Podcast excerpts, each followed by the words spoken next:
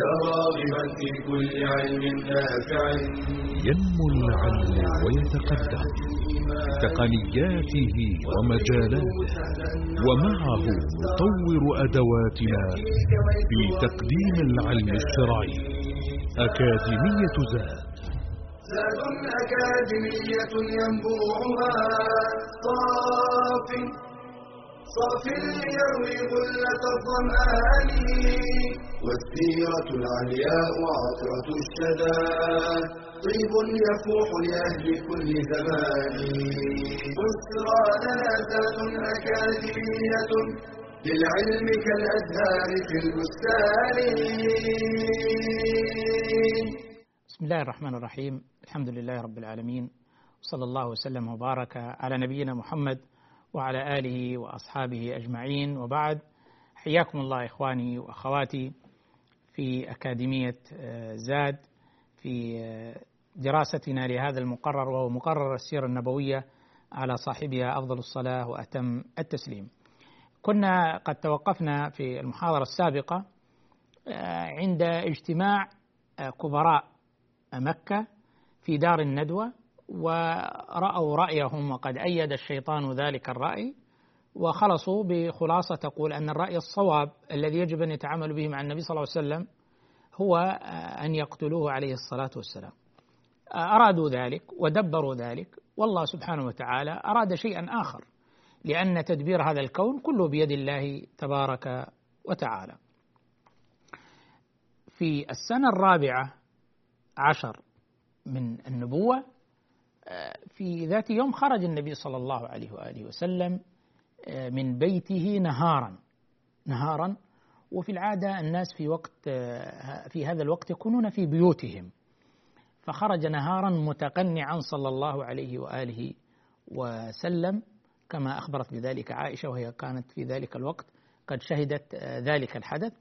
فأخبرت والدها أبا بكر رضي الله تعالى عنه أن رسول الله صلى الله عليه وسلم قد جاء في هذا الوقت في هذه الساعة وأنه متقنع فقال بأبي هو وأمي ما جاء في هذه الساعة إلا لأمر. إذا هناك أمر هام جدا يخرج النبي صلى الله عليه وسلم في هذا الوقت في هذه الساعة. فقال النبي صلى الله عليه وسلم لأبي بكر أخرج من, من عندك يا أبا بكر. يعني يريد أن يكون الأمر فيه نوع من التكتم لئلا يشيع الخبر لأن في الأمر خطورة على رسول الله صلى الله عليه وآله وسلم. فقال بأبي أنت وأمي يا رسول الله ما هم والله إلا أهلك. يعني اللي الموجودين هم أولادي وأهلك هم, هم أهلك يا رسول الله. فقال فإنه قد أذن لي في الهجرة. أذن الله تعالى لرسوله صلى الله عليه وسلم بالهجرة. وكان سابقا يعني أبو بكر يعني يتطلع إلى الهجرة وكذلك النبي صلى الله عليه وسلم ولكن هذا أمر بتدبير الله وتقدير الله أن هذا الدين ودعوة الله تبارك وتعالى تسير على رعاية من الله تبارك وتعالى وأنها تحت عين الله عز وجل وهو يرعاها ويكلأها ويدبر أمورها. فقال الصحبة يا رسول الله لأن كثير من الصحابة قد هاجر حقيقة إما هاجر إلى الحبشة وإما قد تيسرت أموره وهاجر إلى المدينة سبق فلم يبق إلا رسول الله صلى الله عليه وسلم وأبو بكر ومعه قلة من المؤمنين. ولذلك كان كفار قريش ينظرون إلى خطورة خروج النبي صلى الله عليه وسلم خارج مكة لأنهم ينظرون أنه قد يؤلب عليهم ويجمع الناس ويغزوهم ويفكرون بهذه الطريقة. فقال الصحبة يا رسول الله. قال الصحبة وكان أبو بكر قد أعد راحلتين للهجرة وكان يطعمها وقدم للنبي صلى الله عليه وسلم راحلة فقال له النبي صلى الله عليه وسلم بالثمن يعني أنا أخذها بثمنها. عليه الصلاة والسلام. وكان أبو بكر رضي الله عنه يعني قدم ماله كله للدعوة ولدين الله عز وجل ونصرة دين الله عز وجل ونصرة نبيه صلى الله عليه وسلم. وكان يعلم أن ذلك عائدته عليه في الدنيا والآخرة وأن الله سيكرمه وأن هذا فضل الله تبارك وتعالى عليه. حتى أن النبي صلى الله عليه وسلم في آخر عمره لما قال من كانت له يد علينا فقد أديناها إليه. إلا أبا بكر فإن له علينا يد الله يكافئه بها. الله. وبكى أبو بكر رضي الله عنه لهذا الكلام وقال ما أنا ومالي وأهلي إلا فداك يا رسول الله. الفضل لله أولا ثم لك في هدايتنا. فقرروا الهجرة وكان من عادة النبي صلى الله عليه وخرج من عند أبي بكر رضي الله عنه وكانت يعني كبراء قريش في هذا الوقت يدبرون تفاصيل تنفيذ الخطة في هذه الليلة. كان من عادة النبي صلى الله عليه وسلم أنه يبيت أو ينام بعد العشاء حتى إذا انتصف الليل خرج من بيته وذهب إلى المسجد الحرام يصلي يقوم الليل عليه الصلاة والسلام. كانت هذه عادته. وكانوا يعرفون هذه العادة فمضوا على ترتيبهم.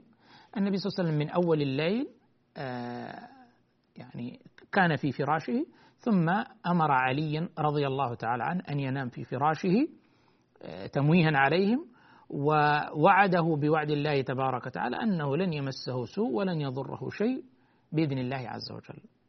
وخرج النبي صلى الله عليه وسلم بعد أن تجمعوا حول بيت النبي صلى الله عليه وسلم ويظنون أنها هي اللحظات الحاسمة. ولم تبقى إلا لحظات يسيرة ويذهب الهم والغم وهذا الهم الذي جزم على قلوب كفار مكة ويتخلصون من هذا الرسول صلى الله عليه وسلم الذي أزعجهم كما يدعون بدعوته. فيعني يمنون أنفسهم أن خلاص هي دقائق وينتهي هذا الهم ويزوح هذا ينزح هذا الغم. هكذا ينظرون وهكذا يدبرون وهكذا يتوقعون. لكن الله سبحانه وتعالى هو يعني مالك الملك يدبر ما يشاء. خرج النبي صلى الله عليه وسلم من فراشه وهم كل واحد منهم حول بيت النبي صلى الله عليه وسلم معه سيفه. ينتظر فقط لحظة خروج النبي صلى الله عليه وسلم ليضربونه كلهم ضربة رجل واحد بهذا السيف. فخرج صلى الله عليه وسلم وقد أعمى الله أبصارهم. وقال النبي صلى الله عليه وسلم وهو خارج وجعلنا من بين أيديهم سدا ومن خلفهم سدا فأغشيناهم فهم لا يبصرون. أغشاهم الله وأخذ بأبصارهم فلا يرونه. فأخذ النبي صلى الله عليه وسلم حفنة من تراب وكان يضع التراب على رؤوسهم وهم مجتمعون حول البيت. وخرج صلى الله عليه وسلم بحماية الله ورعايته وحفظه سبحانه وتعالى. احفظ الله يحفظك. فلما طلع الفجر جاءهم رجل قال ما الذي تصنعونه هنا؟ قالوا ننتظر محمد حتى يخرج. قال قاتلكم الله. والله لقد خرج الرجل ووضع على رؤوسكم التراب. فكل منهم يتحسس على رأسه فوجد التراب فينظرون إليه يقول لا زال موجودا. وهو علي يظنونه النبي صلى الله عليه وسلم لا زال في فراشه. فلما فتحوا الباب أو خرج علي أمسكوه فإذا يعني تفاجؤوا بالخبر الصاعق أتى يعني كما يقولون خر عليهم السقف من فوقهم. هذه الفاجعة التي لم يكونوا يتوقعون. فأخذوه وأمسكوه وضربوه وجروه وذهبوا به إلى الكعبة وألصقوه ومارسوا أشنع الممارسات معه ولكنه لا يعرف رضي الله تعالى فليس لديه خبر ولا علم بما رتبه النبي صلى الله عليه وسلم بتفاصيله. وتحمل ما لقيه في ذات الله عز وجل. خرج النبي صلى الله عليه وسلم لصاحبه وخرجوا ومضوا حيث أمرهم الله تبارك وتعالى، كان من تدبير الله أنهم لم يخرجوا باتجاه المدينة شمال، لأنهم يعرفون أن المطاردة والملاحقة ستكون باتجاه الشمال جهة المدينة، فكان من الفطنة وتدبير الله قبل ذلك أن اتجهوا إلى الجنوب جهة جبل يقال له جبل ثور وفيه ذلك الغار، فمضوا بعد أن استخدموا رواحلهم. ومضوا إلى غار ثور وأقاموا به ثلاثة أيام. ثلاثة أيام حتى يهدأ الطلب وييأسوا من ملاحقتهم واتجهوا بالفعل تجاه الشمال جهة المدينة الطريق المعتاد لكنهم ما رأوا شيئا. جن جنونهم. ذهب أبو جهل إلى بيت أبي بكر لأنه يتوقع أن النبي صلى الله عليه وسلم عند أبي بكر فخرجت أسماء فسأل أين أبيك؟ فقالت لا أدري وهي لا تدري فعلا. تدري يعني عن ظاهر الأمر لكن تفاصيله لا تعلم. فكان رجلا فاحشا قاسي القلب فصكها على وجهها حتى سقط قرطها. رضي الله تعالى عنها وهي كانت قد شاركت في هذه الهجرة والإعداد لها من خلال تجهيز الطعام للنبي صلى الله عليه وسلم ولوالدها. وجاءت بنطاقها لما أرادت أن تربط الصفر لهم ما وجدت فأخذت نطاقها وشقته نصفين وربطت بها آه، السفرة لرسول الله صلى الله عليه وسلم ولأبيها فقال النبي صلى الله عليه وسلم كما أخبر أن الله سيبدلها بنطاقين في الجنة. وهذا من الثواب العظيم والأجر الجزيل مشاركة في نجاح هذه الدعوة الكريمة وفي آه، خدمة هذه الرسالة العظيمة ونصرة النبي صلى الله عليه وسلم فهنيئا لأبي بكر وهنيئا لذرية أبي بكر. هذه المشاركة في نصرة هذا الدين ونصرة المصطفى صلى الله عليه وسلم. بشرى لنا أكاديمية للعلم كالأزهار في البستان.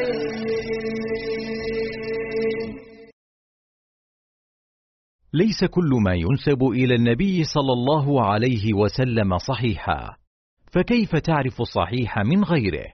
عن طريق علم مصطلح الحديث والحديث النبوي هو. ما أضيف إلى النبي صلى الله عليه وسلم من قول أو فعل أو تقرير أو وصف والحديث الصحيح هو ما رواه عدل تام الضبط بسند متصل وسلم من الشذوذ أي مخالفة من هو أرجح منه ومن العلة القادحة وهي أمر خفي يقدح في صحة الحديث ومثله الحديث الحسن غير أن راويه خفيف الضبط. والحديث المقبول. صحيحا كان أو حسنا. يجب العمل به في العقيدة والأحكام وغيرهما. ويرد الحديث لسقط في إسناده أو للطعن في عدالة الراوي أو ضبطه. والحديث الضعيف لا يعمل به إلا بشروط.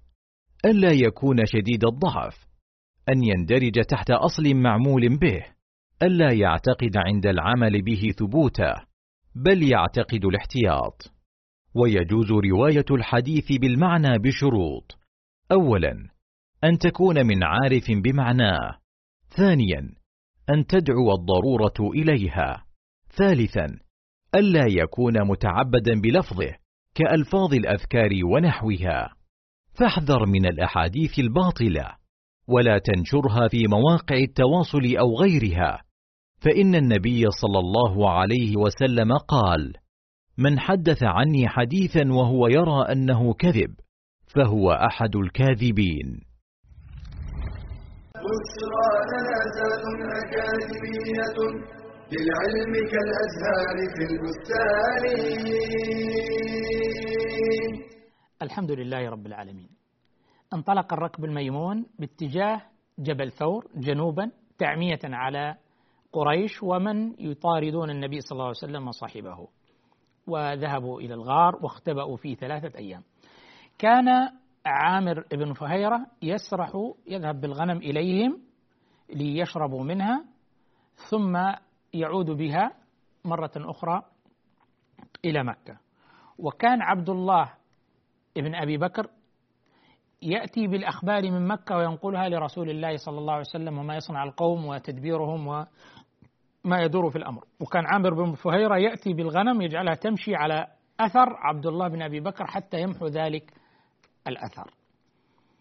آه، أسماء أعدت السفرة والطعام لهم والتجهيز مشاركة في هذا العمل العظيم المبارك وهو الهجرة المباركة. فأقاموا في الغار ثلاثة أيام وتتبعوهم حتى بلغ من أمرهم أنهم وصلوا على رؤوسهم ولكن الله أعماهم. ما ظنك يا أبا بكر؟ باثنين الله ثالثهما. حفظهم الله وأعمى الأبصار عنهم. فلما انقضت هذه آه، الأيام الثلاثة خرج بهم عبد الله بن أريقط. عبد الله بن أريقط كان رجلا كافرا ولكنه كان رجلا خريتا بمعنى أنه يحسن آه، الطرق يعرف الطرق والمسالك والاتجاهات وكان رجلا موثوقا فيه. فاستخدموه في هذا العمل على أجرة يدفعونها له. ويمضي الركب الميمون أبو بكر الصديق بصحبة المصطفى صلى الله عليه وسلم مهاجرا إلى المدينة. ثلاثة أيام كانت أشبه بثلاث سنوات أو ثلاثة قرون على كفار قريش. جن جنونهم لا يعرفون أين هو. وضعوا جائزة قدرها مئة ناقة لمن يأتي بأبي بكر أو النبي صلى الله عليه وسلم حيا أو ميتا. هذه جائزة لمن يأتي بهم تحفيزا للناس على الانطلاق والبحث لمحاولة هذه المحاولات الأخيرة للوأد هذا الدين. كان من من ضمن الذين يعني شارك في هذه المسابقة سراقة بن مالك أخذ فرسه وأخذ سيفه ورمحه وانطلق باحثا. ولتدبير من الله وقدرة آه، من الله عز وجل كأنه عرف السبيل الذي يسلكانه. فلما رآهم ورأى أنه قد يفوز بالجائزة طاردهما. فكان من تدبير الله أن غاصت أقدام الفرس في الأرض ولم يستطع أن يدعو وكلما قام تعثر وكلما قام تعثر قال سراقة فعلمت أنه نبي وأنه معصوم وأن الله يحميه وأن الله حافظه. فناديت وطلبت منه الأمان وطلبت منه أن يكتب لي. فقلت اكتب لي يا محمد. اكتب لي كتابا. يعني كتاب أمان لأنه في مثل هذه اللحظة الحرجة رجل خائف مطارد ليس له يعني ما يلجأ إليه إلا الله سبحانه وتعالى. ليس له قوة إلا بالله عز وجل. فقال النبي صلى الله عليه وسلم لأبي بكر اكتب له كتابا كتاب أمان. ثم قال النبي صلى الله عليه وسلم لسراقة يا سراقة كيف بك يا سراقة لو لبست سواري كسرى؟ قلت يا رسول الله كسرى أنا شروان يعني ملك الفرس. أعظم دولة وأعظم مملكة في ذلك الوقت فارس والروم. والنبي صلى الله عليه وسلم يعده بسواري كسرى. قال كيف بك يا, سوا يا, يا, يا سراقة إذا لبست سواري كسرى؟ فعلم فكتب له بذلك كتابا وقد وفى المسلمون بذلك الكتاب. في عهد عمر بن الخطاب رضي الله تعالى عنه لما كان الفتح الإسلامي لبلاد فارس بعد معركة القادسية وكان عمر خليفة المسلمين رضي الله عنه طلب آه، سراقة بن مالك وقال تعالى يا سراقة. فلما جاء قدم له سواري كسرى وفاء بوعد رسول الله صلى الله عليه وسلم وتحقيقا لذلك الوعد.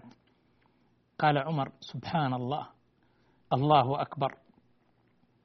سراقة بن مالك الأعرابي يلبس سواري كسرى. أن يمكن الله من كنوز كسرى فتنفق أموالها في سبيل الله. الله أكبر. صدق رسول الله صلى الله عليه وآله وسلم.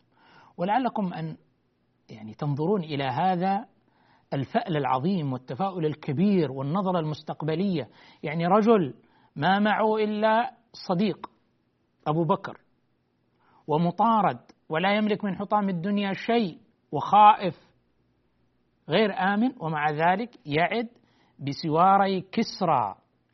أعظم مملكة في ذلك فتوى أنها ستفتح وستنفق أموالها في سبيل الله. ونجح النبي صلى الله عليه وسلم وصاحبه في آه، هذه المسيرة وفي هذه الهجرة.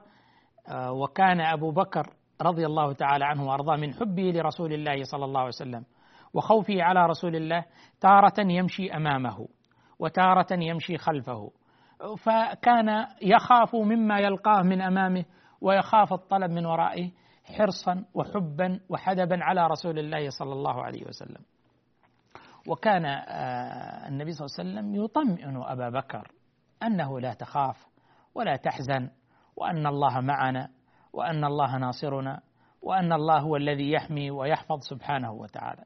كانت هذه الهجرة العظيمة المباركة آه، والمسير إلى المدينة النبوية كانت هذه الأحداث قبل أن يصل النبي صلى الله عليه وسلم إلى المدينة وكلما لقي أحدا في طريقه صلى الله عليه وسلم دعاه يمر به ومن ذلك كما مر بخيمة أم معبد والبركة التي نالت ذلك الخباء وذلك المكان بمرور النبي صلى الله عليه وسلم وما در عليهم من الخيرات والبركات.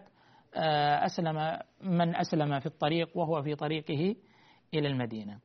أبو بكر لما كان يسأل من هذا؟ يقصدون النبي صلى الله عليه وسلم. قال هذا الذي يهديني السبيل. هذا الذي يهديني السبيل. وهو آه، يقصد التورية يهديني السبيل يعني يهديني آه، الطريق. يعني هذا كأنما هو دليل ومرشد في هذا الطريق. وإن كان هو هادي السبيل آه، المعنوي وهو الدلالة على طريق الله الدلالة على السبيل المستقيم طريق الإيمان طريق الإسلام فقد كان النبي صلى الله عليه وسلم هو الهادي للأمة جمعاء وهو الهادي في هذه المسيرة المباركة لأبي بكر الصديق رضي الله تعالى عنه. لو تأملنا في هذه آه، الأحداث أحداث الهجرة والتخطيط لها وحسن الترتيب نعم كان تدبير الله عز وجل هو الأول والأساس في ذلك كله. وكانت الهجرة بأمر من الله تبارك وتعالى وكانت على عين الله ورعايته سبحانه وتعالى إلا أن ذلك لا يعني أنه تخلو من حسن آه، الترتيب وحسن التنظيم وحسن التنسيق منه صلى الله عليه وسلم. الرواحل كانت تعد من أبي بكر وكانت تطعم وتجهز. كان هناك معرفة بما تدبره قريش للوقوف في وجهه صلى الله عليه وسلم. آه، خروجه من خوخة دار أبي بكر من الجهة الخلفية. خروجه في وقت النهار آه، بداية الأمر آه، متلثما صلى الله عليه وسلم.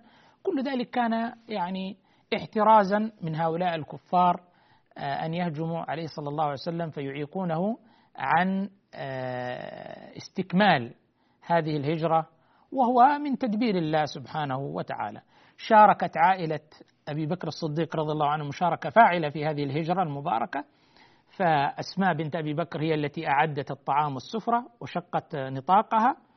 وعبد الله بن أبي بكر هو الذي كان ينقل لهم أخبار مكة وترتيباتهم وعبد الله بن أريقط هو ذلك الدليل وإن كان ليس من أسرة أبي بكر ولكن استأجره أبو بكر هو الذي كان يرشدهم.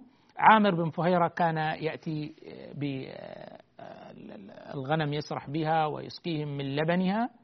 كل هذا كان ترتيبا من الله تبارك وتعالى وتهيئة وتيسيرا وحفظا لنبيه الكريم صلى الله عليه وسلم. انطلق صلى الله عليه وسلم حتى بلغ مشارف المدينة. بعد الفاصل نتحدث عن تفاصيل الوصول الكريم للحبيب صلى الله عليه وآله وسلم. أكاديمية للعلم كالأزهار في البستان.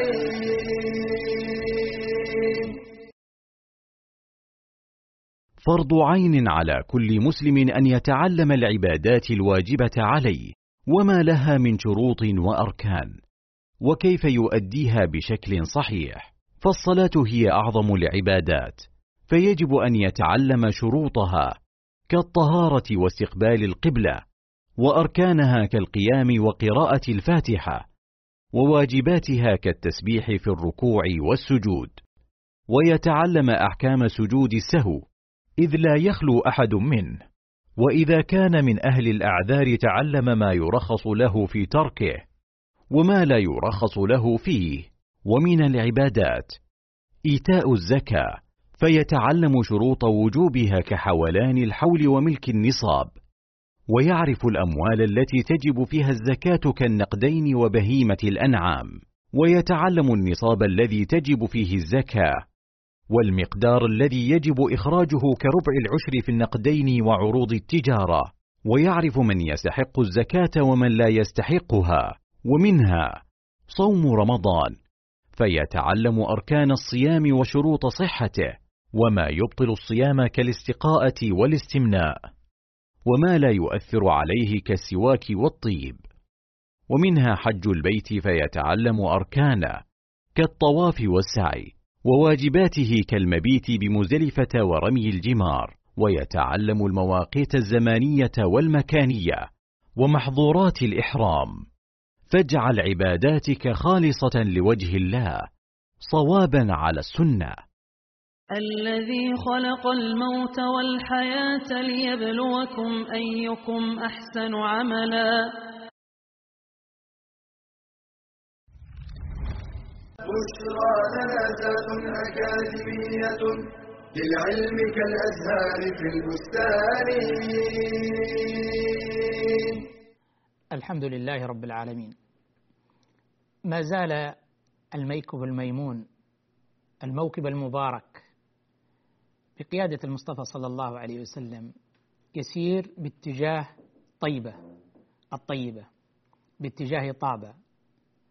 باتجاه المدينة المباركة التي ستحظى بأن تؤوي وتنصر وتستقبل أعظم إنسان عرفته البشرية بل أعظم مخلوق صلى الله عليه وآله وسلم. وصل النبي صلى الله عليه وسلم إلى قباء. ثم أن علي رضي الله تعالى عنه بعد أن جلس في مكة ثلاثة أيام. أدى الأمانات التي كانت عند رسول الله صلى الله عليه وسلم إلى أهلها وخرج مهاجرا على قدميه ليلحق برسول الله صلى الله عليه وسلم في قباء. أيها الإخوة تأملوا هذا الموقف العظيم. أصحاب القيم أصحاب المبادئ أصحاب الرسالة هم يعادونه ويحاربونه ويسعون لاغتياله وتدبير الخطط والمؤامرات ضده. وكانت أموالهم أمانة عنده صلى الله عليه وسلم لأنهم يعرفون أنه الأمين ويعرفون أنه الصادق. ومع ذلك لا يستغل هذه الفرصة يقول فرصة طالما هم أعدائي أنا آخذ هذه الأموال وأمتلكها. هؤلاء كفار أعداء. لا ليس هذا هو الإسلام هذا حقهم. هذه أمانة عندك. فأداها رسول الله صلى الله عليه وسلم لهم. هل يشهد التاريخ بمثل هذه لأي أمة من الأمم؟ لأي داعي؟ لأي مصلح؟ سواء كان مسلم أو غير مسلم صاحب منهج إصلاحي أو تغييري. إيتوني بإنسان دعا دعوة قيمية كان له مثل هذا المواقف يحاربه أعداؤه ومع ذلك ينتصف لأعدائه ولا يخونهم ولا يغدر ولا يغش ولا يخون ويؤدي الذي عليه لا يوجد ويدرك علي بن أبي طالب رضي الله عنه النبي صلى الله عليه وسلم في قباء ثم يمضوا إلى اتجاه طيبة الطيبة. كان الأنصار رضي الله تعالى عنهم ومن معهم من المهاجرين لما سمعوا بخروج رسول الله صلى الله عليه وسلم من مكة إلى المدينة كانوا يخرجون إلى أطراف المدينة لاستقباله صلى الله عليه وسلم وكانوا ينتظرون فكانوا يخرجون من بعد الفجر إلى أن ترتفع الشمس ويشتد الحر ينتظرون مقدمه الكريم صلى الله عليه وسلم فلما يرون أن الأمر لم يصل يعودون إلى ديارهم وهم في غاية الشوق. للقاء الحبيب صلى الله عليه وسلم. القلوب في شوق للقي النبي صلى الله عليه وسلم. في يوم من الأيام يصعد يهودي من اليهود على أطم من الآطام على حصن من الحصون فيرى الموكب الميمون المبارك فيصيح بأعلى صوته يا معشر العرب وقد نادى كان يقول يا بني قيلة. هذه اسم جدة للأنصار. وكان اليهود يعيرون بها الأنصار بهذه الطريقة. يا معشر العرب هذا جدكم يعني هذا نصيبكم هذا حظكم لقد قدم محمد. فارتجت المدينة رجة عظيمة واهتزت هزة كبيرة هزة الفرح وهزة الأمل وهزة الشوق وهم في غاية الفرح والسرور. فانجفل الناس وخرج الرجال بالسلاح وخرج الشباب وخرج النساء وخرج الأطفال خرجت المدينة عن بكرة أبيها لتستقبل حبيبها ونبيها صلى الله عليه وسلم تستقبله بالأشواق وتستقبله بالأفراح وتستقبله بالآمال القلوب ترقص فرحا وطربا للقي المصطفى صلى الله عليه وآله وسلم. ويقدم ذلك الوفد والموكب الميمون عليه الصلاة والسلام، النبي صلى الله عليه وسلم وأبو بكر رضي الله عنه. فتفرح المدينة وكلهم يستقبل الذي يقبل والذي يعانق والذي ويرحبون كلهم يرحبون. ولم يكونوا كلهم رضي الله عنهم أصحاب أموال أو أصحاب جاه كلهم بذلك. ولكن كل واحد منهم خرج بسلاحه وخرج بأهله. يا رسول الله انزل عندنا مرحبا أهلا وسهلا برسول الله صلى الله عليه وسلم. انزل عندنا يا رسول الله حيث الأمان والأمان والحظوة والرعاية والحماية والنبي صلى الله عليه وسلم يستقبل هذا الترحاب بابتسامته المعودة صلى الله عليه وسلم وبأخلاقه الكبيرة عليه الصلاة والسلام وهم يرحبون به ويستقبلونه طربا وفرحا بلقياه عليه الصلاة والسلام. ولكنه صلى الله عليه وسلم يقول دعوها فإنها مأمورة. يقصد هذه الناقة التي تسير بهم. هي تسير بقدر الله وتسير بأمر الله سبحانه وتعالى. فالكل في شوق والكل يتمنى أن يحظى بضيافة رسول الله صلى الله عليه وسلم. أي بيت أعظم شرف من ذلك البيت الذي ينزل عليهم الرسول صلى الله عليه وسلم ضيفا. والله لا أعظم من ذلك البيت شرف. أن يكون ضيفك الذي يدخل عليك وتستقبله وتضيفه وترحب به وتنزل البركة في بيتك أن يكون هو الحبيب صلى الله عليه وآله وسلم.